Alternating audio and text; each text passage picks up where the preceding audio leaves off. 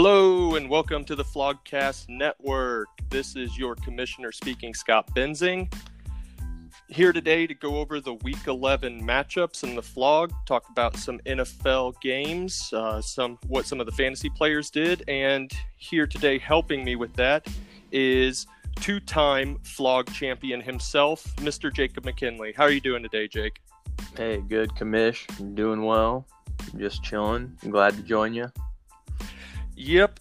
And you are actually in a tight matchup this week with the Coon squad. Um, going into the week, uh, TC and I both predicted you to win, but uh, Connor kind of starting to sneak up on you a little bit. Both of you guys have some players left to go tonight, but um, how are you feeling uh, getting here towards the end of week 11 in the flog season? Uh, just about your team in general and where you stand. Yeah. Um, well, to be honest, this weekend was actually pretty nice for me. It was pretty relaxing. You know, my spot in the losers bracket is pretty much already solidified. Um, don't really have much of a real chance of making the playoffs at this point anymore. So this week, I really didn't have much of a preference on my outcome. Obviously, we want to win them all, but this week is kind of a throwaway for me. I'm just gearing up for the the losers bracket, trying not to lose the toilet bowl. Um, yeah, it wasn't nice seeing John Brown drop a 30, 30 deuce on me. Um, Jimmy Garoppolo throwing 400 and 400 yards and four touchdowns, dropping 30 on me. But, you know, James Conner was hurt. Marlon Mack was start starting off real hot, and then he also got hurt. Mohamed Sanu pooped himself last night. So, um, yeah, I mean, obviously, I, I think my team is okay, at least in terms of not losing the toilet bowl. But um, yeah, it hasn't been a great season for me. So yeah, I understand that. I was in your shoes last season where everybody was fighting for playoff spot the last three weeks of the regular season or so, and I was just sitting there with a couple wins, knowing I was in the toilet bowl but wanting to have at least a, a decent chance of not losing at all. Um, we all know who lost that toilet toilet bowl last year. The uh, the person who doesn't want to get on here and do the podcast anymore. Um, just kidding. Uh, Ruff is in the middle uh, basketball season starting up, so he's just got a lot of things going on. Um, he'll be on when he can. But yeah, I mean, if I was Ruff too, I probably wouldn't wouldn't want to be showing my face around these parts either with that with that record and that squad. So. Yep, but crazy things can happen in the Toilet Bowl playoffs and the Flog playoffs. Um, and speaking of Flog playoffs, your opponent this week, uh, the Coon Squad, is fighting for one of those spots. Um, right now, the score is 136 for the Coon Squad, 113.8 for yourself. Uh, Connor's sitting at four and six. Uh, he still has Austin Ekeler to go tonight, and you still have Melvin Gordon and Michael Badgley. Uh, do you think Connor's going to be able to eke this one out, or do you think you're going to get a big game from Melvin and the kicker there to pull off the upset? Yeah, I mean, my gut is is telling me that, that the Coon Squad is going to sneak by me, but you, you, know, you just never know with Melvin and Austin Ekeler. You know, it, it, a lot of it depends on the game script. How how is the game going? Um, you know, I could see Kansas City going up um, 14 to 21 points in the first half relatively quickly, and at that point, it's going to be Austin Ekeler's game. They're going to be throwing the ball a lot. Um, Austin Ekeler out of the backfield is going to get probably going to get a ton of catches. So the only chance I really have is if Melvin just goes nuts, has two, two, two or three touchdowns. Um, you know, and Melvin has been hot recently, which has been good to see. But um, you know, I, I do think Coon Squad is gonna is gonna probably pull this one out tonight. Yeah, I'm to have to agree. He got a nice little cushion. Uh, you mentioned the big games from Jimmy Garoppolo and John Brown. Um, so part of the reason that Connor's team is a little bit more shored up, and we're talking about Jimmy Garoppolo and not another guy who's been a fixture, is he and I made a trade um, at the 11th hour this hmm. past week, right before the trade deadline. Uh, Connor sending over Patrick Mahomes, and I sent over John Brown, who had a huge game for him, Austin Ekeler, and some draft compensation. Uh, what are your thoughts on that trade for both teams there? Yeah, uh, a little bonkers. I mean, it just you know, I, I wasn't expecting it. Um, I knew you were kind of searching for a quarterback. Um, you know, I, I think it's an exciting trade for both both teams. Um, gives Connor a little bit more depth uh, on around his whole lineup, um, and it throws you a triple stack on the on the Kansas City Chiefs. You know, the you got the big three with Mahomes, Tyreek Hill, and Travis Kelce now with the Chiefs. So, you know, same as um, TC squad, the the Savage Patch Kids who relies on the Saints with Drew Brees, Michael Thomas, and Alvin Kamara you go as the Chiefs go. And if there's one offense you want three guys from, it's definitely the Chiefs. But um, it could come back to bite you. You know, Mahomes has a bad game, and and Tyreek and Kelce don't get involved all that much, and that could hurt you. But it was a splash trade, and um, I, I kind of like it on on uh, for both parties. Yeah, I have to agree. I was definitely with Matt Stafford he might not even play again this year. His status is really questionable after being super solid uh, in my QB2 spot all year. So I needed somebody that was going to be good. Um, and I've always had my eye on Mahomes. Every couple months, I'd check in with Connor, seeing if he wanted to make a deal. Um, and he basically said, I went to him on the trade deadline day, said, Hey, what's it going to take for me to get Mahomes? And he said, I need him to not lose the super, to not lose the uh, the toilet bowl playoffs. And I said, well, I'll give you two guys that are consistent and can plug into your lineup. And that was John Brown, who I talked about a little bit. He and Michael Thomas were the only two receivers in the NFL this year that had had at least four catches and 50 yards receiving in every game. So John Brown, not nearly the fantasy producer that Michael Thomas is by any means, but he has been consistent, and Connor's really lacked that wide receiver consistency. And then Austin Ekeler, I mean, he's been a stud. Um, even with Melvin there, he's still been able to produce and stay inside the top five for fantasy running backs. So I, I agree. I think it was a good deal on both ends. Um, really shores up my team going into the flog playoffs. And Connor's got two guys that he can put in his lineup and know we're going to get him consistent points every week. Yeah, absolutely. And the you know the solid draft compensation certainly kind of put it over the edge and, and definitely made it more of an even trade. Um, but yeah, John Brown, man, um, he's been one of the surprises of the year. Great sign by Buffalo in the offseason, along with you know I think they signed what Cole Beasley as well. But John Brown has just been you know killing it. Um, and that's what you want to see, especially you know first year with a quarterback, and him and um, him and old boy seem to have a Josh Allen seem to have a good good rapport built there. So John Brown, somebody to take the top off off of defense, and you know get those those big massive catches for touchdowns, and that's what you saw all this week against Miami, which kind of put me in my coffin. But you know, that's how it goes. Yep, and just looking down Connor's lineup this week, uh, we talked about the Holmes trade. He also dealt Kyler Murray last week. Um, we talked a little bit about that. TC and I did on TC Thursday. Um, so he was rolling with Jimmy Garoppolo. Big game for him, 33.5 fantasy points against the Cardinals. Tom Brady not doing a whole lot against the Eagles. Uh, 8.5 fantasy points, no touchdowns, just 216 yards passing. Um, he did get a pretty decent day out of Ezekiel Elliott. Not a lot of yards, but had a couple touchdowns there, getting him 18.3. So I know Connor likes to see that.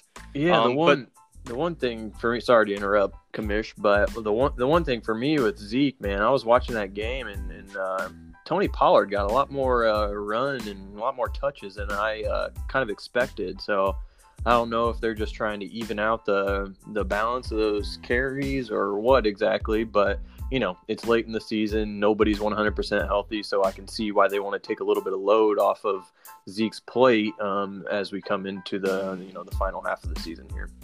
Yeah, and it might be something where Tony Pollard's kind of shown that he can be a little bit more of a change of pace back. Um, he's getting involved in the passing game, and maybe something that they just want to keep Zeke 100% uh, going into what they assume is going to be a playoff run for their team this year sitting at the top of the NFC East. So um, I don't expect Zeke to split 50-50 carries with Tony Pollard, but they're probably just trying to keep him fresh so he doesn't break down like Todd Gurley did last year in the playoffs. Right, right. But then we get to Connor's wide receiver group, uh, something that's been kind of um, a sore spot in his lineup all year, and it didn't didn't do a whole lot this week. Um, he had three wide receivers: Allen Robinson, Larry Fitzgerald, and Curtis Samuel. Uh, not a lot going on there. What are your thoughts on his wide receivers and then his tight ends? I, I say tight ends because he had TJ Hockenson in his tight end slot and then also threw in Greg Olsen in his flex. Yeah, definitely. Um, obviously, that's the weakest part of Connor's team. Um, you know, once he got rid of Cooper Kupp, that you know, that that definitely hurt him in the receiving end of things. Um, you know, Allen Robinson, man, it's like he's a tough one to to you know to put the nail on because it's just he'll have monster games and he, he kind of looks dominant out there and he can he can beat a number one corner, but it's also who's throwing him the ball. And, and you know, personally, I, you know, I don't believe in Mitch Trubisky. Obviously, Mr. Coon himself does, but uh, you know, you have to have a quarterback that can get him the ball. Um, doesn't matter how open he is if they can't throw him the ball. So, you know, Robinson only 3.5 points. Obviously, I am sure Coon is disappointed in that. Larry Fitz, man, I just I don't have a bad word to say about Larry. Um, I, I, think he's steady. Um, Cardinals offense, I think, is a great fit for him. He still looks he still looks young. He looks like he's having fun out there. Uh, I think he's going to come back next year, maybe even the year after. Um, keep doing what he's doing, you know. But uh, Christian Kirk definitely has been taking taking some away in that offense as well. But um, Larry, I think is will be all right. He, he, you know, he's he got two or ten point two points uh, this week. Um, but yeah, he's just a steady guy, so uh, I'm all right with Larry. Curtis Samuel, again, I'm kind of, uh, you know, I'm on the fence on as well. Just that whole Carolina offense, you know, you, you never know. I'm true. I'm not a believer in Kyle Allen quite yet. I'm I'm to need to see a little bit more from that quarterback. Um, but Curtis Samuel, uh, you know, he's young. He has potential. Um, can have some good games, but you know, it's just it's one of those inconsistencies. Four point five points is not going to do it, but you know, it, it, obviously enough to to get past me most likely this week. But and then then the tight ends, man, that's uh that's a tough one. Hockenson, man, he looked good at the beginning of the year, but he has kind of fallen off pretty hard. And Greg Olsen, man, that dude is that dude's old, but he's he's a little more steady than than Hockenson, just because I think he gets a little bit more targets and a little bit more looks every week. Um, and, and, he can still get open. He's not the quickest guy in the world, but he's that crafty vet that knows how to get o- get open. So it's just you know it's not anything that anybody would be scared of. And, and I think if he made the if he made the playoffs, he'd probably be out pretty quickly. But um, yeah, I mean he he Connor has set himself up for the future as well. He's traded away some good players but he's got some draft picks coming back for him next year and the year after. So he is where he is where he is, and there's there's really nothing he can do to improve a whole lot at this point in terms of receiving assets. Um, you just got to kind of pray and hope for the best. Yeah, he. I I agree with all of your analysis on his receivers. Um, Allen Robinson's very up and down. He did have Jalen Ramsey covering him this week, which is not a great matchup mm, for anybody. Uh, Larry Fitz has been pretty consistent getting catches. He did sneak into the end zone this week, so boosted up his fantasy line. Curtis Samuel is playing second fiddle to DJ Moore in Carolina, who's really taken over that number one spot, um, been getting a lot more volume.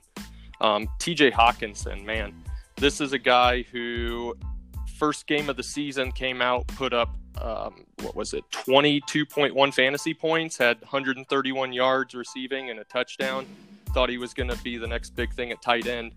And since then, he has had one game over 10 points. Oh, man. Um, and that was a three catch, 27 yard performance that also included a touchdown that put him at 10.2. Everything else has been less than eight fantasy points, with over half of his games being under five fantasy points. So yeah, that's not ideal very up and down. Uh, Greg Olsen, don't hate that. He's going to get a lot of targets, especially with a young QB. He's kind of that safety valve guy, sure handed.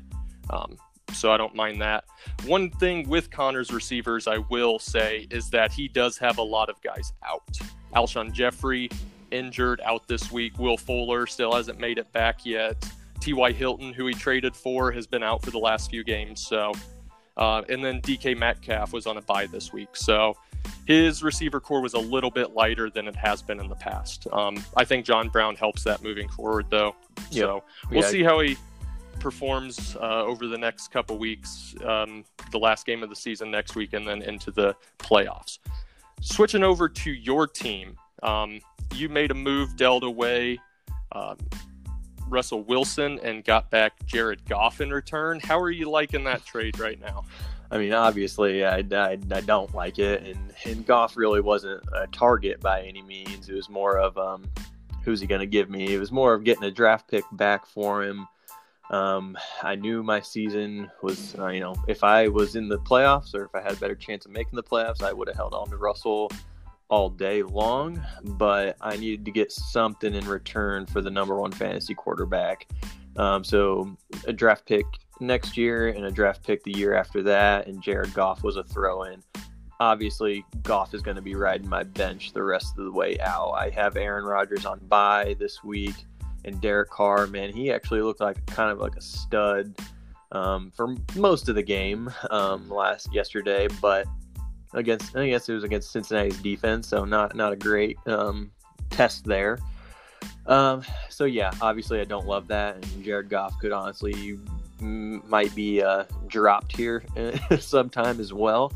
Um, but yeah, I, am not feeling great about that by any means. It was more about getting the draft picks back, but yeah, my my trades haven't haven't worked out um, so far.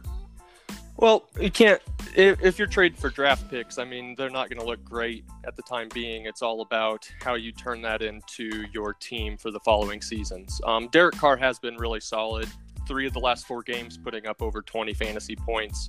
Uh, seems like things are starting to click there with Jon Gruden and that offense in Oakland. So, um, an offense that you rely heavily on. Uh, we'll move down to your. You have Josh Jacobs uh, in as your number one running back. He looks like an absolute stud.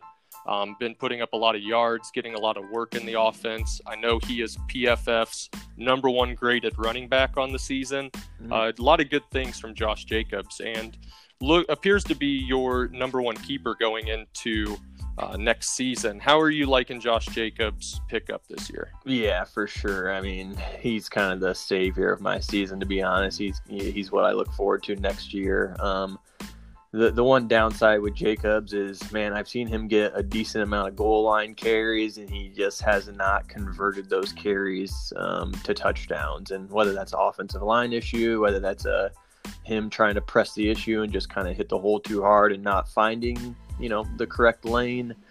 Um, I'm not exactly sure, but um, Jacobs has looked nice for sure. Uh, it's you know he's definitely the guy who was on the no trade list um, for for my roster. So I, I, was pretty much open to dealing anybody else besides Josh Jacobs because he is for sure my number one keeper for next year. Yeah, he's he's young. He looks good running the ball, and I think that he's going to be a fantasy producer for the next few seasons. Uh, moving on to your wide receivers, somebody that coming into the season was pretty much a no-name player. I don't think he was drafted in our league. Um, but has really come on strong, especially the last few weeks, and that's Jamison Crowder.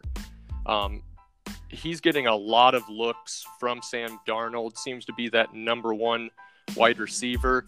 Over the past three weeks, putting up 16 fantasy points or more in each contest. Um, been really kind of a surprise for you there. Uh, and has really been your number one wide receiver over the last few weeks. Mm-hmm. Um, what are your thoughts on your wide receiver group this week? Julio, no touchdown again, had six catches for 91 yards, and Mohamed Sanu, you talked about him being a little bit of a stinker. Um, we'll throw in Darren Waller in that conversation too, who's been pretty good fantasy tight end this year, five catches for 78 yards. Um, were you outside of Sanu? Were you okay with what they did, or were you expecting more out of these guys? Yeah, I mean, obviously Julio, man, it's like I was talking about this the other day. He he's always rated as a top three fantasy wide receiver coming into the season, man. But and and I can't be all that disappointed because he's always in the top ten. but he's he's never in that top three that I need him to be, and it's always because of lack of touchdowns. He started off this year with like I don't Four know, in three four, games. four in the first three games, Yep. and then hasn't scored since. And it's just another year, same story for Julio.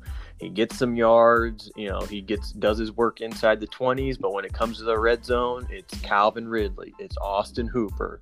It's never Julio getting those touchdowns. And and you know, I'm sure defenses are keen on him trying to double team and and shade over his way, but man, we I, I just need a little bit more from Julio. It's um he's just one guy I'm gonna keep, but I don't I- don't like it. You know, it's it's just it's he has been a little bit disappointing, and it's hard to say because he has been you know relatively steady, but not where I expect Mr. Julio Jones, one of the best receivers, to be. Um, yeah, but Jamison Crowder, you know, doing what he does.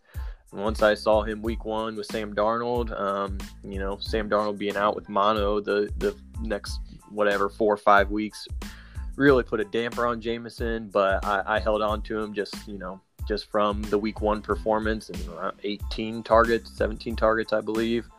Um, yeah, he's he's shown out, and so that's been nice to have somebody that you know I just claimed off the off the waiver wire after week one, and he's been pretty steady for me here coming into the the playoffs. So Sanu, I you know Sanu, I thought I'd get a little bit more out of too. You know, just with the last week having a lot of targets. You know, I think he got hurt sometime in this Philadelphia game, but um, he's not a guy that I can rely on at this point.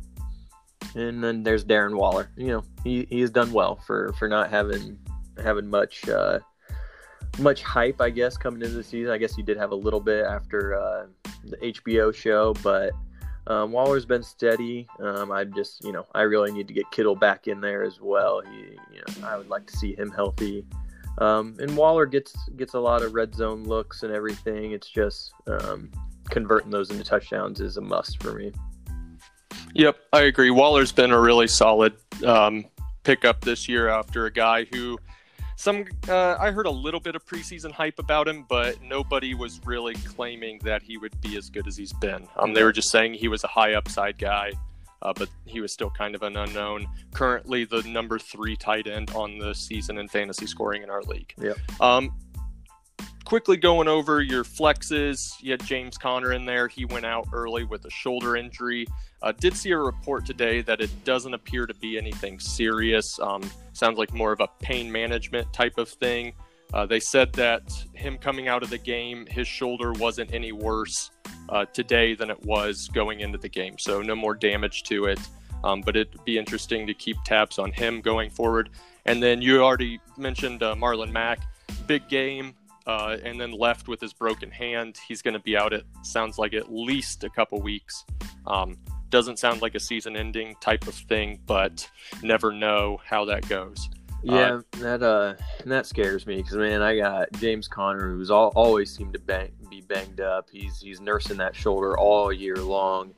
Marlon Mack now is definitely going to be out at least a couple weeks with a broken hand. Devonta Freeman's on my bench with a sprained foot that's going to be out a couple weeks, and like I mentioned, George Kittle being out the last few weeks. Um, I am worried because this is the the last week of the regular season, and then we then it's big boy time, then it's playoff time. And the last thing I want to do is get last in our league. The toilet bowl, you know, half our league is about not getting last. And um, with with those three guys being out, probably for the first, I mean, at least Marlon Mack and Devonta Freeman will be out probably the first round of the playoffs. Um, I am worried for sure. Um, it was nice to see what Marlon can do when his offensive line is clicking, but it just, man, it might be who knows? I don't know. It's going to be hard to see when he comes back. Three, if it's two to three to four weeks. Um, yeah, it's not going to be great for me. Yep, it will definitely be something to keep an eye on moving forward.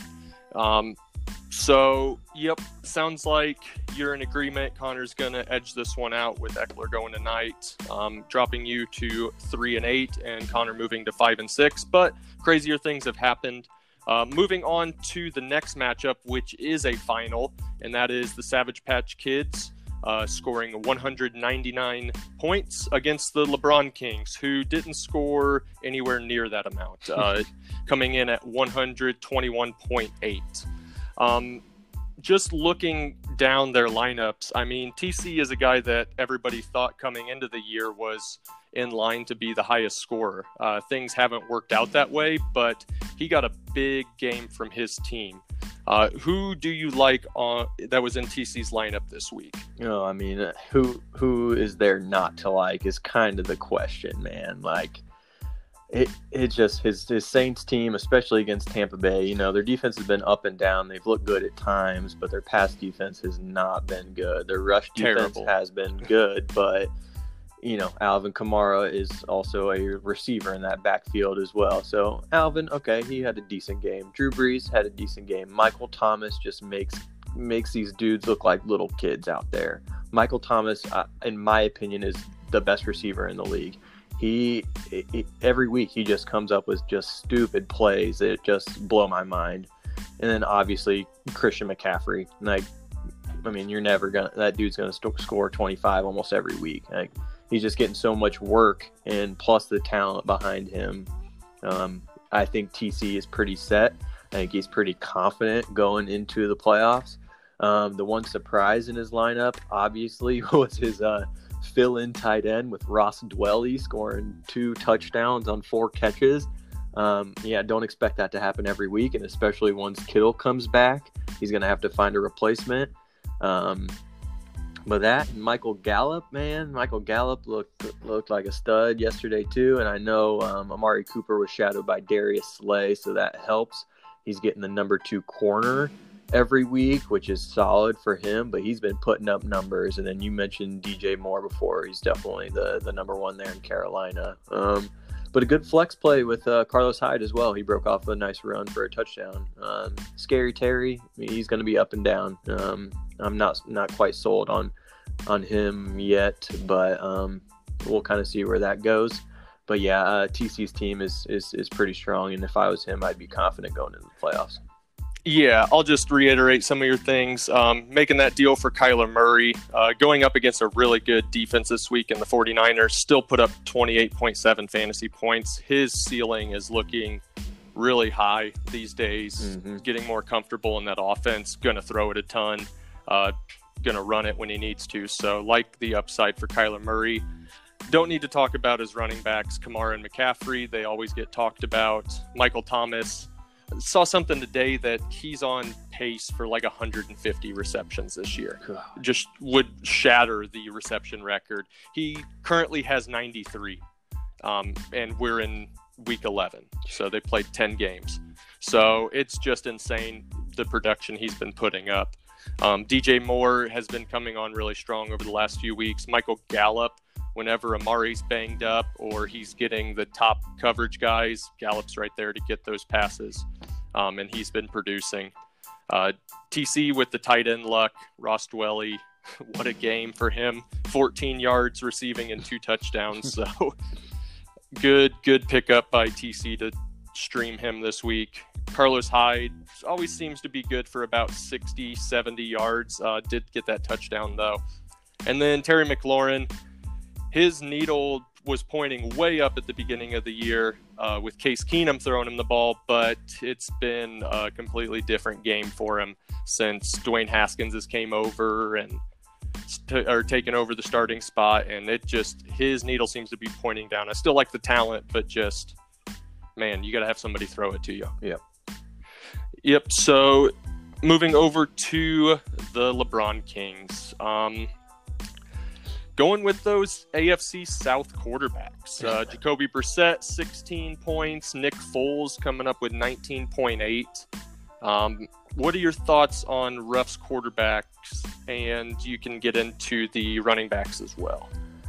Yeah, I mean, he, you know, Russell Wilson, who I traded to him, was on a bye, so you know, I, not expecting a ton. I will say, you know, fantasy wise, Jacoby Brissett might not be the most solid option, but Jacoby looks good. Um, he looks like a good player. He, you know, he's mobile, can get out of the pocket, can score with his feet, can can throw the ball, has great accuracy, has a strong arm. I do like Brissett. Um, in terms of fantasy, though, he's his ceiling just isn't quite as high as some of the others. They the Colts seem to rely on that run game with having you know especially two running backs over hundred yards this last week against Jacksonville. Um, Nick Foles, uh, I like Nick. Um, I just I, again I don't know where his ceiling uh, you know is. I don't think it's as high as someone like Kyler Murray.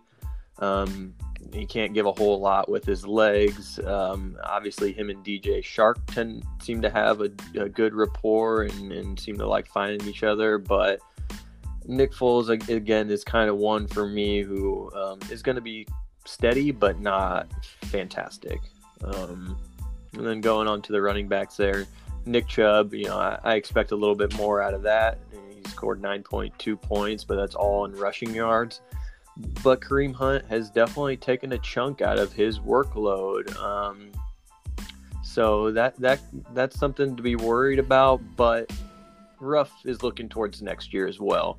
So Nick Chubb, you know, Kareem Hunt's on a one-year deal. Nick Chubb is still on his second year, so he's going to be there. We don't know what if Kareem is going to be there. So I, I, like it in terms of it's going to be a keeper for for Ruff and, and see what he's got next year as well. But Nick Chubb's a good runner. He's a good player as well. Um, Todd Gurley, he's looked he's looked better. He's looked looked better than than some people I thought have been saying. Um, he it's just really about the workload. You know, they're still trying to manage his workload with that knee arthritic knee, but um, they give him the the ball usually around the goal line, and, and he seems to produce. So I, am okay with Ruff's uh, running backs. It's just you know, putting it all together. I think the one running back that has fallen off for him is Sony Michel. You know, you can't rely on him for anything at this point. So, ooh, I would have to disagree with you on the one running back that's fallen off. I would give that um, honor to David Johnson,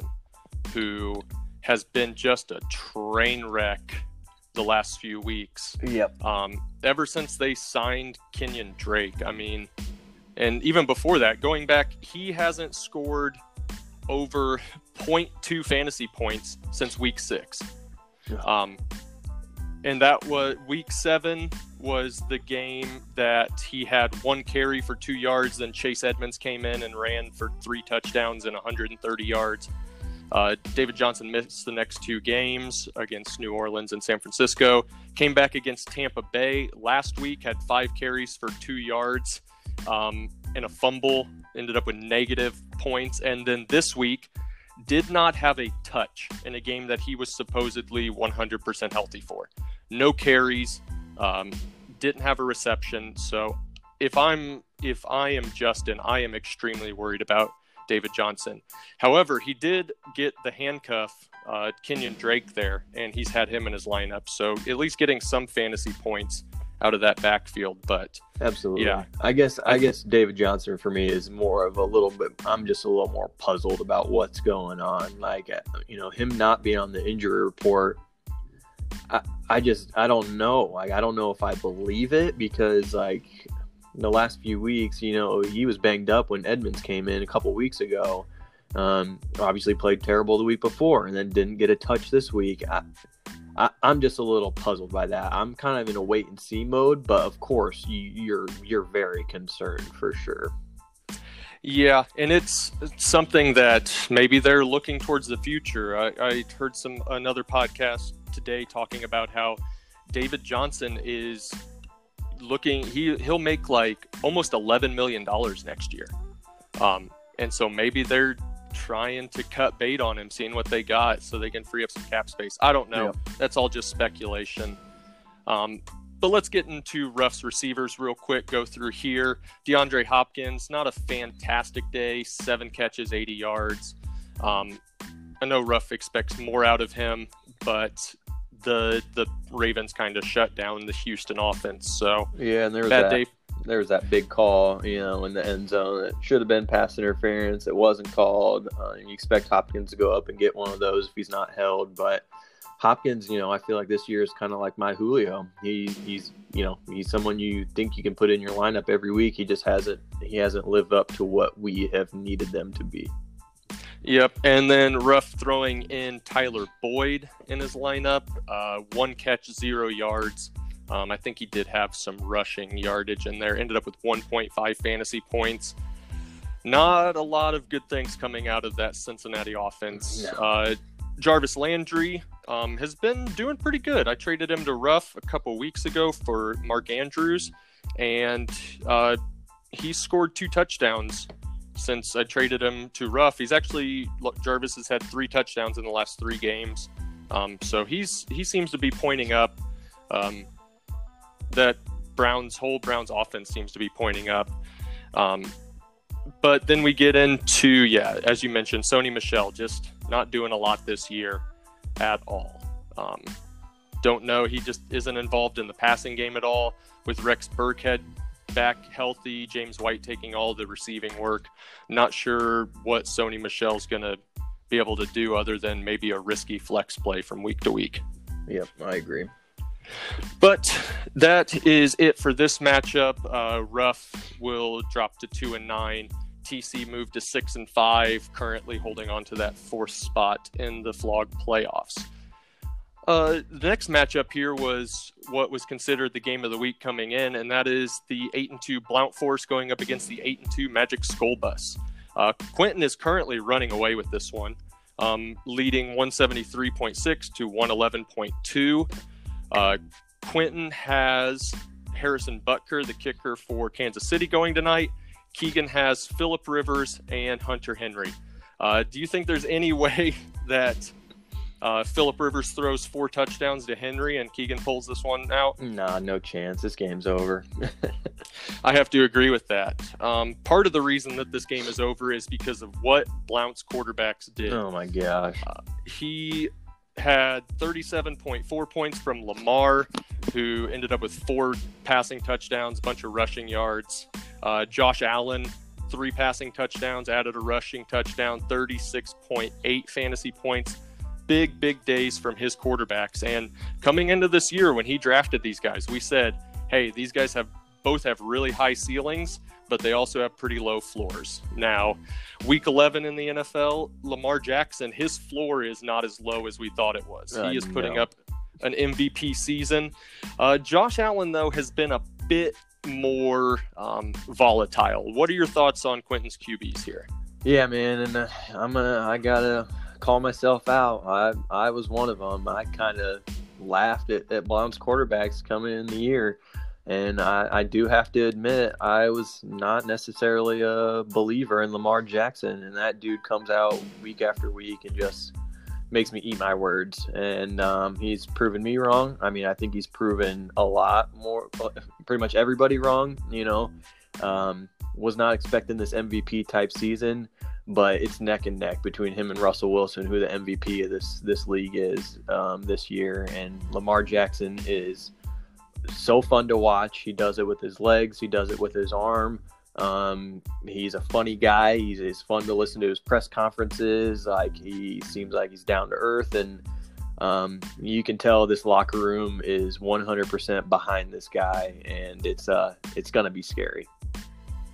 Yeah, uh, Lamar. I I lived in Louisville when he uh, was there his junior year and won the Heisman, and so I saw a lot of his games. And yeah, that dude is the things he can do with his legs are insane. And then everybody gets so worried about his running ability that they leave receivers open. And he's not as wildly inaccurate as people claim. He's just not the typical stand in the pocket, make the big time throws. He moves around and lets his receivers get open in space and then he can drop it in on them. So yep. I really like what Lamar's doing. I think he's going to win the MVP um, just because I think his team's going to end up being better than the Seahawks. And so if the numbers are comparable, they'll look to that. And I mean, Lamar Jackson's going to shatter all the quarterback rushing records. And it's just, yeah, his passing has been insane. Yeah.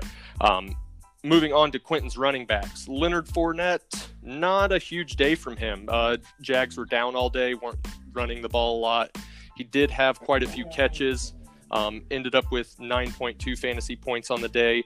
Tevin Coleman has been kind of a sneaky pickup for Quentin. Um, he was injured earlier in the year, but not a big day from him 7.7 fantasy points.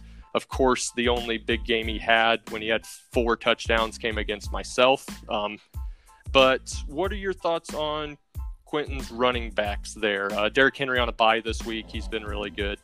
Um, so Quentin going with Tevin Coleman and Leonard Fournette. Yeah, um, obviously Derrick's my guy, um, being with the Titans. So I, I, think he's as pretty much as steady as you can be. He's going to get his carries. Uh, I think the Titans' offense runs right through him, and if if they don't, they are not they're not doing the right thing. They're not calling the right plays. Um, Leonard Fournette, you know, he gets the workload.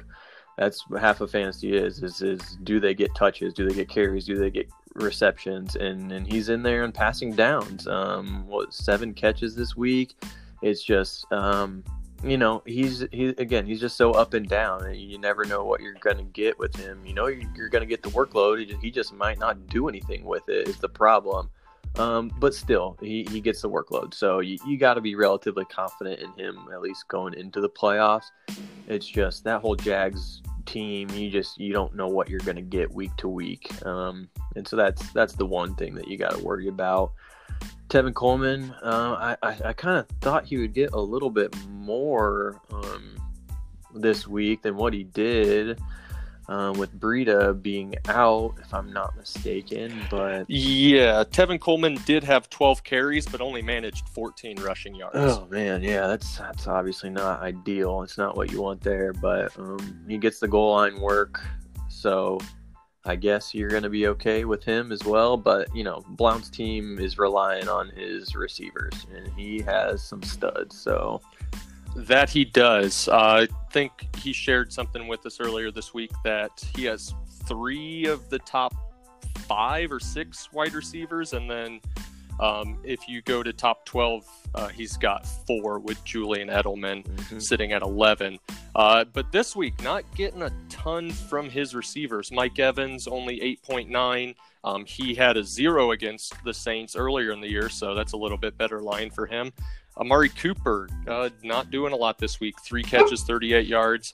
It's where that big game from uh, Michael Gallup came. And then Julian Edelman does what he does five catches, 53 yards. Uh, did have a passing touchdown. Um, so got 13.4 fantasy points on the week. Um, yeah, Quentin's wide receivers, very talented. They've been producing all year. Uh, Tyler Lockett was on a bye this week. Zach Ertz, um, this might be one of his best games of the year. He had nine catches for 94 yards. And just taking a quick look, this is his third highest scoring game on the year, which um, coming in thought that 13.9 would be more of an, a weekly average, not one of his top three games. Um, yeah, and Ertz was kind of one of those guys that you know, even Blount being an Eagles fan, kind of saw the writing on the wall. Um, that team runs through its tight ends, and not only Ertz but Dallas Goedert. Um, that kid's talented as can be as well.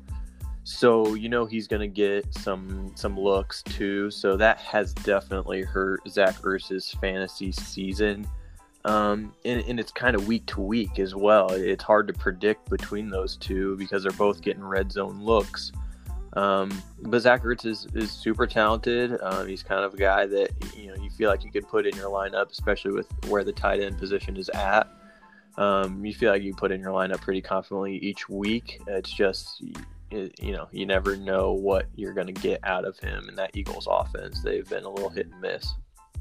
Yeah, and I mean even Zach Ertz not super high scoring year for him. He's still ranked sixth uh, at tight end position, so it's not like he's been bad by any means. It's just he hasn't had those big games or as many receiving touchdowns as he's had in the past. Mm-hmm. Uh, Quentin going with Miles Sanders and his flex, uh, bad matchup, but he was in somewhat of a bye week hell, so had him in there, didn't trust any of his handcuffs, um, only got him 5.7 fantasy points. And then you hit on it earlier when talking about Julio.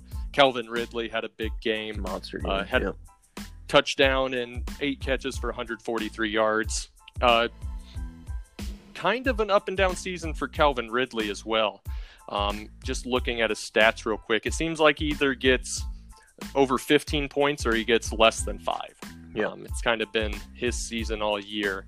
Uh, but Quentin had him in his lineup and he, he produced for him. Yeah, I mean, I'll Um, tell you one thing with like Quentin's lineup, it's you know, it's uh, it's a good problem to have, but he has tough choices almost every week at that flex spot on who to put in there because he has so many good players that it it, it is tough for him to uh, to really narrow it down by matchup and different things like that. I think he's been rolling with Miles Sanders a little more than I would, but Jordan Howard being out, Miles got did get some extra work. I'm just kind of interested to see how that backfield plays out with Jordan Howard getting healthier and them signing Jay Ajayi. I, I'm just I'm not a huge believer in Miles Sanders in terms of massive fantasy output, but um, I do think he's a good player. I, I just think Blount will probably start to shy away from putting him in his lineup as much because of um, some of the other guys coming off bye. Yeah, the the Philly backfield, eh, I kind of view them in the same light as the New England backfield, where they have a lot of talented guys, but there's just so many people that could touch the ball, and each week you don't know which guy's going to get the workload, and so it's just something that if you do have their players, uh, you just you always got that lingering thought in the back of your mind like is he going to get two touches this week because he fumbled on one of them and they're just not going to they're going to give it to one of their other guys? So i don't know. I think miles sanders has been a lot more involved in the passing game though and that's what you like to see. Uh, he has shown good burst. Yep. okay moving on over to the magic school bus. Um, keegan's team Ew, not i mean one of the few few down weeks for him. He has had some lower scoring games but this one was kind of a surprise.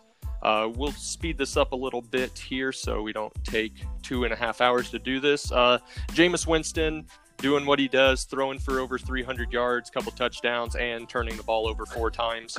Um, still 16.7 fantasy points. That's not terrible, but um, if you don't throw four interceptions, that could be a lot higher.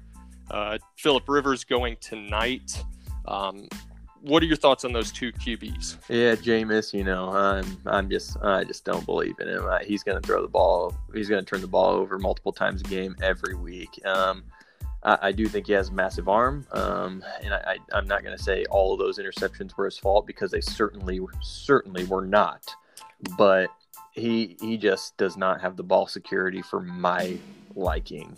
Um, Philip Rivers, eh, I just I don't love him either. But again, it's fantasy. You can kind of get um, some points out of unexpected places. I, I think Philip Rivers is on the down end of his career. Obviously, I, I, it seems like he's lost a little bit of a step this year. Yeah, and Philip Rivers, I mean, he's getting up there in age. I think he's 37, 38. Um, and that's really where you start to see the arm talent decline. Uh, and the guys that make it to play into their 40s are the ones that are able to change up their game. I mean, Drew Brees and Tom Brady both playing into their 40s, and they they know that they can't make just start slinging the ball around everywhere. They have to be more accurate, hit the underneath stuff, and they really changed up their game when their arm strength started to decline. Uh, be interesting to see if Philip Rivers is able to do that as well, or if he's just going to keep slinging it until he's cut. Um, but he is throwing to some talented guys. He is getting back. Uh, Hunter Henry coming back off injury a couple weeks ago. Got Keenan Allen. Talked about Austin Ekeler.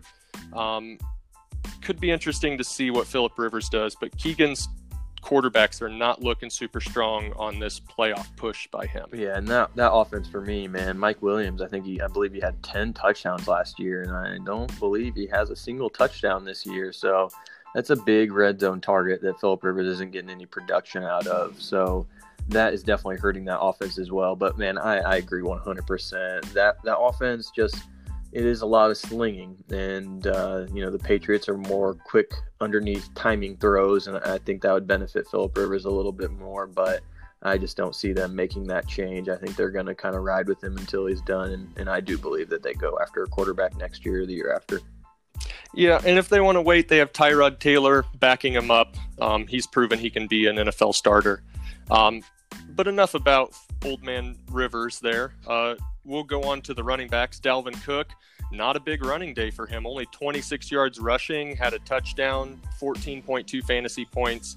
Keegan still likes to see that. His running backs putting up an insane, uh, like, I don't know. It seems like every week his running backs combined for five touchdowns. Um, but he didn't get that this week because he had Brian Hill as his RB2 with Aaron Jones on a bye, who got him a whopping 30 rushing yards and added some receiving work, only 4.3 fantasy points. Uh, kind of disappointing there for a guy that was the top waiver adder. Yeah, definitely. I was I was surprised by that as well. Um, but Brian Hill definitely tweeted out um, and then shared his thoughts on fantasy owners that he basically doesn't give a shit about what you guys think. So, um, yeah, I don't know. That's he's probably out of the lineup and maybe dropped from the rosters at this point. Um, I don't know. Once Freeman comes back, obviously that's going to be his his backfield, but uh, I'm not sure if Brian Hill's a guy that you can you can trust uh, for another week. Yeah, and I mean, this was a game where they were leading the entire time. The Falcons won 29 to 3. Uh, if he was going to do anything in fantasy, it was going to be this week. Yeah. Um, so uh, I feel Keegan's pain. I spent my top waiver claim on Ty Johnson, who did about the same thing in his first start, four points or something, and then I dropped him. I was like, screw this, not holding on to this guy. Uh, but Keegan's lineup really starting to look good at the wide receiver spot. Uh, with Davante Adams out on a bye this week, he had Chris Godwin, Courtland Sutton, and OBJ. Uh, Chris Godwin, not a ton there, 47 yards on three catches, had a receiving touchdown, been pretty solid all year. Uh, Courtland Sutton had a pretty good game, five catches, 113 yards, 16.2 fantasy points. He was doing some end around stuff. I think he threw a pass too. Uh, it was interesting to see what they were doing with Courtland Sutton there in Denver. And then OBJ, again, the, the Browns' number two receiver. Um, pretty yeah. much every statistical category, uh, number two in targets. I mean, Jarvis Landry as good as OBJ is, Jarvis Landry seems to be the number one in that offense. Yeah, definitely. And I don't know if that's just because Baker played with Jarvis last year and has a little bit more comfort. I know they talked about they wanted to start to try to force feed Odell Beckham a little bit more. Um, I, am extremely interested to see how Odell performs against this Miami trash defense next week. Um, and then he's got Cincinnati week 14, so he has some great matchups to break out um, I'm just interested to see what they do with it. You just never know with the Browns and how Baker's going to play from week to week. Yeah, the Browns' offense seems to be getting a little bit better. Uh, Odell Beckham Jr. is the 23rd ranked wide receiver on the year. Uh, not a lot of people saw that coming.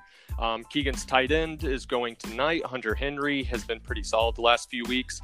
And then his flex spots uh, Christian Kirk and Duke Johnson. Not doing a whole lot for him. 7.2 for Kirk, 5.4 for Duke Johnson.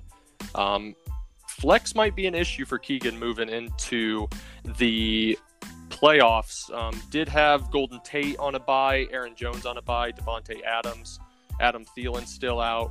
Um, but if he loses another guy to injury or Thielen takes a little bit longer than expected, his flex spot could be a weakness.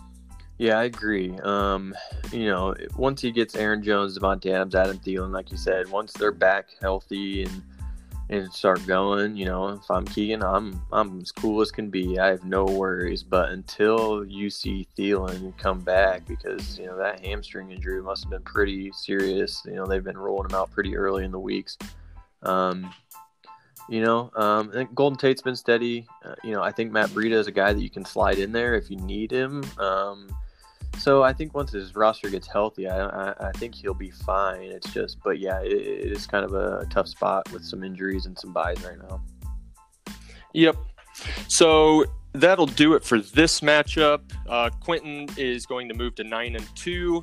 Magic School Bus and Keegan dropped to eight and three. Keegan or um, Quentin having a death grip on that number one seed in the playoffs. It looks like. Yep. Um, even if he loses next week and Keegan wins, Quentin's outscoring everybody by a lot this year. Don't expect that to change. So looks like Blount will get the number one seed, Keegan will get the number two, and then see where it goes from there. So on to the last matchup, and this is the only one that is still somewhat undecided going into tonight. Um, and that is myself, Juju's in the attic at six and four against the Terry's terrorists at four and six. Uh, both of us still have three guys yet to play. Um, I am currently sitting at 118 point, or yeah, 118.1, and Marcus is sitting at 129.3, so he's got about an 11 point lead on me. Um, but I'm projected to hit 171, and he's only projected to hit 158. So, uh, how do you see this? Just looking at the lineups real quick and the guys we have to go tonight. Um, who do you think gets the win here? Yeah, um, I'm definitely leaning towards you. Yes, that big three is is uh, a scary sight to play against. You know, Patrick Mahomes can can go for four to five touchdowns on a weekly basis, and if he does that, you know, Tyreek or Travis Kelce are most likely going to be on the receiving end of that. And and Pat Mahomes does like to spread it around a little bit, but you know, even if Damien Williams gets catch out of the backfield, you know, you're going to get points for Mahomes while he gets points for Damien Williams. So I think your worst nightmare is a Damien Williams three rushing touchdown performance, which is very, very unlikely to happen. Um, I did see he's questionable, but is expected to play.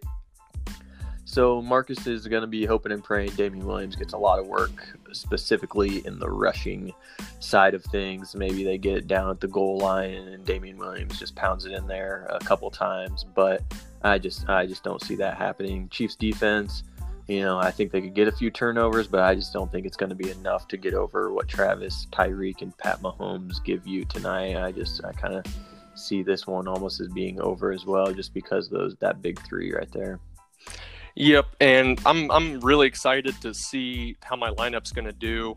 With I've I've held on to Tyreek and Travis Kelce for the last two years now, and they've always been great for me. Uh, but getting that stack with Patrick Mahomes might be what takes my team over the top. Um, it'll be interesting to see going into playoff time. Um, just moving through the lineups real quick.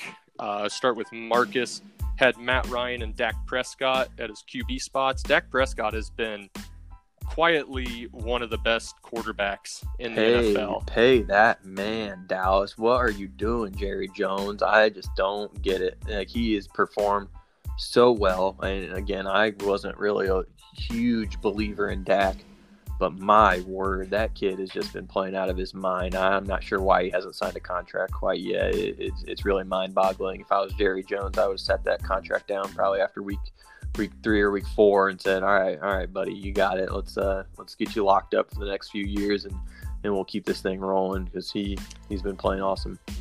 Yep, and every time he puts up a game like he did this week, 444 yards passing, three touchdowns, um, it's just going to add a couple more million dollars in guaranteed money on that contract. Oh, so, yeah. Uh, Matt Ryan throwing for 311 yards, a touchdown. Um, didn't need to throw it a ton because the Falcons were dominating in this game against the Panthers. Uh, Joe Mixon, kind of a, a guy who was considered probably the biggest fantasy bust this year, uh, putting together two back-to-back nice weeks here. Um, yeah. What are your th- three back-to-back? He's the last three weeks he's scored over 15 fantasy points. So, um, kind of coming out of his shell a little bit here late in the year. Yeah, it's a it's a it's a tough one, and I do feel bad for Marcus and, and having to make this decision of is he a guy that's worth a keeper? I mean looking at Marcus's roster, I would assume you gotta kind of just go out on a limb and keep him because he's young. Um, you know, AJ Green has been gone from that offense all year long, and and AJ on the outside would definitely help take a little pressure because you know Joe Mixon seeing that those those loaded boxes all year long. Um, Joe Mixon's a guy. It's just man, Gio Bernard's always getting some work as well. Um, that Cincinnati team, you really just can't rely on a single person on that whole squad, and and it's it's tough to watch at times. But um, I do think Joe Mixon is still a, a, guy that you would probably consider keeping going into the next year, and just hope they get another get a quarterback that can actually um, take some pressure off that running back position and spread the ball out a little bit more.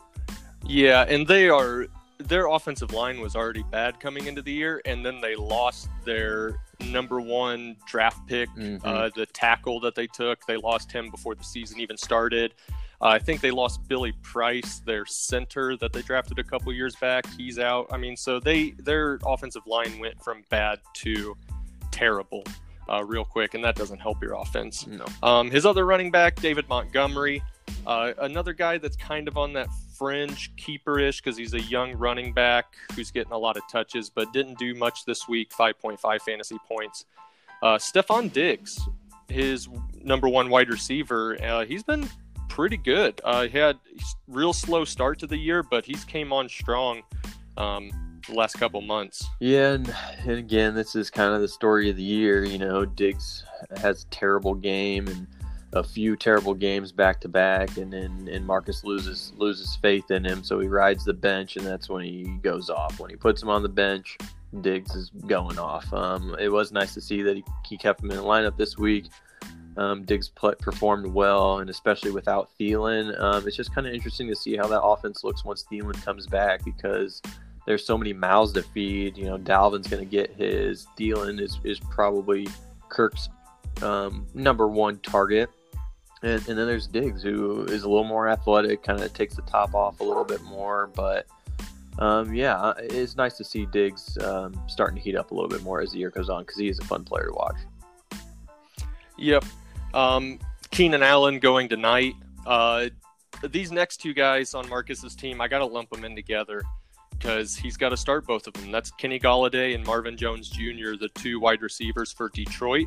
Um, he had earlier in the year he was trying to guess and pick which one to start, uh, but after realizing that you need to have both of them in there because either any week either one of them could go off and the other one could be a dud. Yeah, um, that's just so hard to call. I mean, I, I think he's playing it the right way and putting both of them in there. It just it sucks, you know that because one's going to do well and the other isn't. Um, it, it is very rare that both of them have big, big games, but that's the way you have to play it. Marvin Jones kind of been a touchdown machine, but Kenny Kenny Golladay is kind of that younger. He's a bigger target, um, and so it it has been it's been a rough year for Marcus, and um, I think Kenny Golladay is probably more of a guy that you look at keeping. But I mean, both of them are ranked in the top 15 in their position, so um, yeah, I think he's just making the smart move by rolling them both out there. It just uh, his roster kind of is, is a little tough right now. It's kind of it's not all that exciting.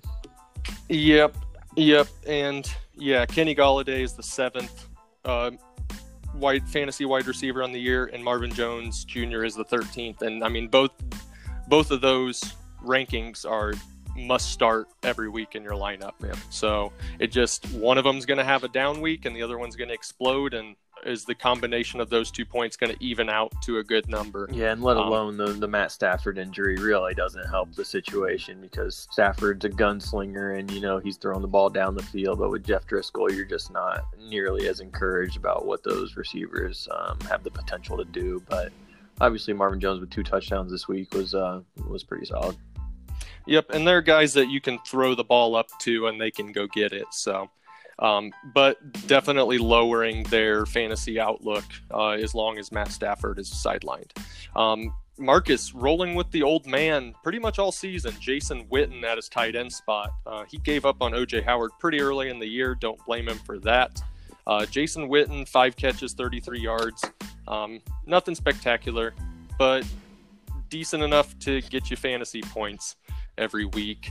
Uh, I think Jason Witten is he is the 14th ranked tight end on the year, uh, which isn't great, but t- not a lot of tight ends are great this year. Yeah, and no, then not exciting, then, but um, yeah, Witten's gonna gonna kind of do what he does, but yeah, that offense is going going other places rather than Jason Witten.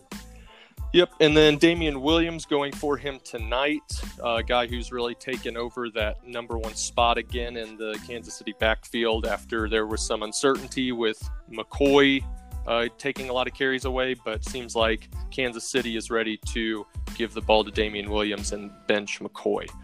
Okay, real quick, going over to my side. Um, as I mentioned earlier, I am trailing by 11 points. I still have Patrick Mahomes, Tyreek Hill, and Travis Kelce to go tonight. Uh, so I like my chances to come away with the victory. But if it's a defensive battle, Marcus will pull this one out. Um, and part of the reason that I'm even concerned about how much my how much those guys are going to score is because Deshaun Watson pooped the bed. 3.8 fantasy points for the guy who was the number two fantasy quarterback coming into the week. Uh, what are your thoughts on Deshaun this week? Yeah, I mean, overall, I'm not all that worried about Deshaun, but this week, Baltimore's defense, I think, is one of the. I mean, I don't know if I want to call them underrated, but I think that's one of the best units in the NFL, and I don't think they get enough credit because because of the Lamar Jackson show, obviously. Um, with the signing of Earl Thomas, trading for Marcus Peters, they did lose some linebackers this year, but man, they have looked so good. But 41 to 7 just for the Texans just isn't going to do it. Like, you know, the Texans, again, it's, it's kind of this whole AFC South. They're all in that same group. They're just, you don't know what you're going to get from week to week. Um, I think Deshaun's probably the most, you know, solid on that offense that you can usually rely on. Um, but again, they traded for Laremy Tunsil to try to shore up that offensive line, and it still seems like they just can't do anything. They can't protect him. Um, so I'm just I'm not worried about Deshaun all that much because of some of his matchups coming up are a little bit easier than Baltimore. Um, but yeah, that's that's obviously not something that you want to see. Um, no touchdowns, one pick, under 200 yards passing, which ugh, just not not good. And I mean, he has Indy, New England, Denver, Tennessee. So really, that isn't all that easy coming up. But Tampa Bay at the end of the year. Um, so yeah, some tough matchups. So we'll we'll see what Deshaun um, has. You know, especially when when they're trying to they're tied for first in the AFC South, trying to make a playoff run. It's uh, it'll be interesting to watch how they respond to that forty-one to seven beatdown.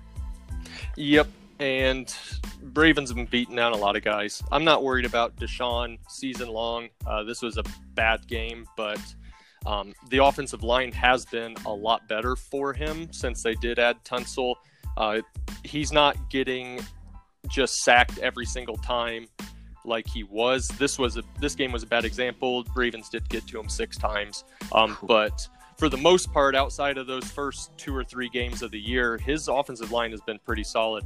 He just doesn't have the the weapons to throw to that a lot of quarterbacks do. I mean, he's got DeAndre Hopkins, and then outside of that, it's Duke Johnson. Yeah, I mean Will, Darren Fells and Will Fuller's Jordan Akins. hurt. Kenny Stills, you know, is hit and miss. It's just, it is yep. a tough kind of a tough offense. So I mean, it's pretty much all on Deshaun's shoulders, and he he's been doing it. But yep, he's got a tough schedule coming up. Um, what I really did like out of my lineup this week was Le'Veon Bell getting me 16.2 fantasy points and Marky Mark Ingram getting me 22. Yeah, uh, big game from those guys. Yeah, Mark Ingram I think is one of the, and I don't really want to call it a surprise because he was kind of given the the keys to that backfield. Um, just being second fiddle in New Orleans or New Orleans um, the last few years behind Kamara, you, you saw the flashes. You know, the kid was a solid player, and but man, since he's been the lead back in Baltimore, he is uh, he's turned some heads, and I think that was a great draft pick by you um, because I obviously passed over him um, to get Devonta Freeman, which was a massive mistake on my part. Um, yeah, but I mean, Devonta Freeman, Mark Ingram was, I mean, he's an older guy. He's going to be 29 this year, I think. Um, it was kind of a question about are the Ravens going to run the ball a whole lot or are they going to have a backfield by committee? Um, just looking at his game logs, Mark Ingram does not have a game with 20 carries. Uh, he's really limited in the passing game. His most receptions are four in a game. Uh, he only has two games this year with three or more receptions, so not a lot in the passing game. It's just been his touchdowns. He has eight rushing touchdowns and then added two receiving touchdowns this past week. Um, he's not a super high volume guy. He's just been really, really uh, consistent and productive with the touches he does get, and he gets all of their goal line carries. Yeah, they don't want Lamar diving into the offense or into the defensive line there on the one yard line. They're going to turn around, hand it to Mark Ingram, let all five nine or five ten of him just bowling ball his way in. Mm-hmm. So he's a stout boy. He's a big dude. So Yep, and I mean they're they're keeping his workload manageable. Uh, they're not make they're not letting him break down. They're giving some of their other running back some touches, keep him fresh, and he's really shown that yeah, he can uh, he can be a fantasy producer. I'm happy with that pickup. I think he his upside moving forward is a little bit lower because I don't know how much touchdown luck he's going to continue to get as the season moves on, but definitely happy with Mark Ingram. Um, another guy that I'm really happy with is DJ Chark. And concerns about Nick Foles coming back. Is he going to be the number one still? Kind of put that to rest this week. Eight catches, 104 yards, two receiving touchdowns, 26.4 big big day for DJ Chark. Yeah, um, I might consider Chark the uh, one of the biggest surprises of fantasy football this year. Um, he's a he's a big dude. I mean, he's really skinny, but he's extremely tall. But he he came in and he took over the Jaguars receiving room, and um, that was kind of a surprise to me. Just the way that Foles tend to find him all the time. Uh, yeah, I, I think Chark might be a guy that could kind of put you over the top in the playoffs. He's not someone that people really expect much out of, but um, yeah, you're pretty confident setting him in your lineup week after week. Yeah, and he was a guy. I mean, drafted his rookie year was last year. Um, six three ran a four three three forty blazing fast. It was just kind of one of those raw receiver prospects. You're not really sure how he's going to turn out in the NFL. Um, took him a year, but really come on strong this year. He looks good catching the ball, making a lot of contested catches, has good focus, good hands. So yeah. I think he's going to be a solid receiver moving forward. And he also um, doesn't have Blake Bortles throwing him the ball, which helps. Yep, he did have Gardner Minshew, and they had a really good connection. Mm-hmm. Um, Nick Foles, this was his first game back after week one. Nick Foles has three passing touchdowns on the year, and all three of them are to DJ Chark. Yeah. So, like his uh, or his upside moving forward. Yeah, just guy kinda, that kind kind of sucks for you. You know, you had to replace Juju Smith in your starting lineup with DJ Chark, which doesn't sound great, but DJ Chark is the ninth ranked receiver in fantasy in our league, and Juju Smith is the 34th ranked receiver. So that you took a bullet with Juju, but DJ Chark's there to kind of boost you back up, which is nice. Yep. Yeah. And I mean, if you had Mason Rudolph throwing you the ball too, probably wouldn't be doing a lot. Yeah, for um, sure. And no AB on the other side, and no Le'Veon Bell back there. It, there's a lot of things that are all coming to fruition for Juju. You know, he's still a young guy that I think a lot of people believe in. Um, but he's facing number one corners now. He's not he doesn't have Antonio taking a lot of the pressure off on the other side, and that was my main concern coming into this year as well. Yep, but Juju is 22 years old, um, still younger than Chark and all these other guys we're talking about, and he's also already got a 8,000 or 6,000 receiving yards on his career, or something something insane. It, he's the quickest player to that many quickest player to career receiving yards, receptions, touchdowns, all these records he's shattering. Juju, I think he's going to be good for a long time. But this year in fantasy, not a guy you really even can consider starting anymore. I mean, yeah. he's just going to be a bench warmer and then see what happens in the offseason. Um, but another guy, a guy that I did trade for earlier this year is Cooper Kupp. Three catches, 53 yards after throwing up a goose egg last week. Um, kind of concerning what's going on in LA there. Uh, not concerned necessarily long term. I still think Kupp is really good receiver, but seems like teams are focusing on him. And with Robert Woods being a late scratch due to personal reasons last night, um, just didn't. Cooper Kupp didn't do a lot. Uh, I think they said Jared Goff only threw the ball like 17 or 18 times, so they were definitely focused on running it. Um, not what I like to see out of Cooper Kupp, though only 6.8 fantasy points. Yeah, I, uh, I agree. And then and Kupp has had the last couple weeks um, been pretty down. That yeah, I'm, I'm I'm in complete agreement that Rams offense just looks like a shell of itself of what it used to be. And I don't know whether that's defenses changing it up and, and finding the formula to stop what Sean McVay was cooking up. Um, but it, it is concerning if you have uh, some Rams players. Yep. Um, definitely be interesting to see if they can get their offense figured out uh, moving forward. That line has been a big downgrade from last year uh, when they went to the Super Bowl. Uh, Travis Kelce goes for me tonight. Been solid all year. Finally starting to get some touchdowns. So see if that continues. Uh, and then my flexes. Um, I Devin Singletary. He's pretty much going to be a flex play for me every week after taking over that lead role in the Bills' backfield. He had 15 carries for 75 yards. Uh, added one catch for four yards. No touchdowns, but he is averaging, I don't even know, six or seven yards a carry this year, 6.1 yards per carry. So, really like the explosiveness I've been seeing out of Devin Singletary. And then Mark Andrews. Um, I traded Jarvis Landry and a seventh round pick for him, and everybody was kind of like, huh, scratching their heads. Why would you do that?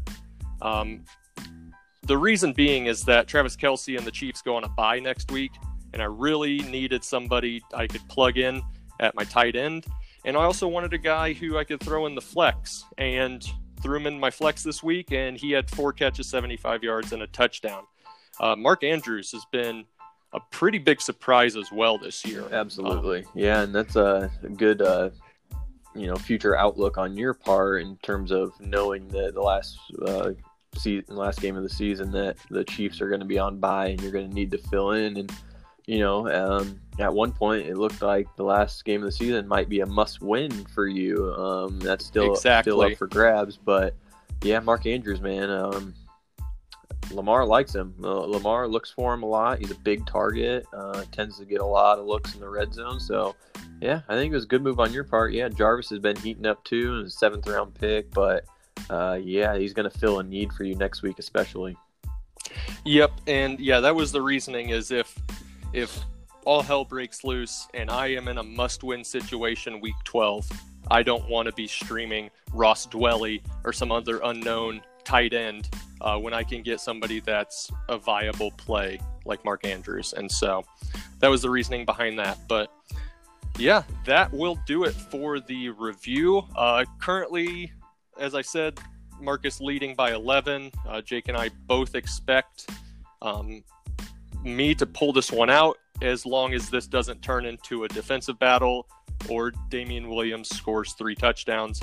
Um, which, if this, if I were to win this game, Marcus would drop to four and seven and be eliminated from the playoffs, um, and I would move to seven and four. Uh, I'm not quite yet ready to call it. Weird things happen. Um, Tyreek, Travis Kelce, one of them could get shut out. Uh, they've both had down games, so I, am still going to give myself the edge, but I think this is going to be a close matchup coming down to the end. Yeah, I agree. Um, so with that, that will conclude our Week 11 wrap up. Um, any last words for the listeners out there, Jake?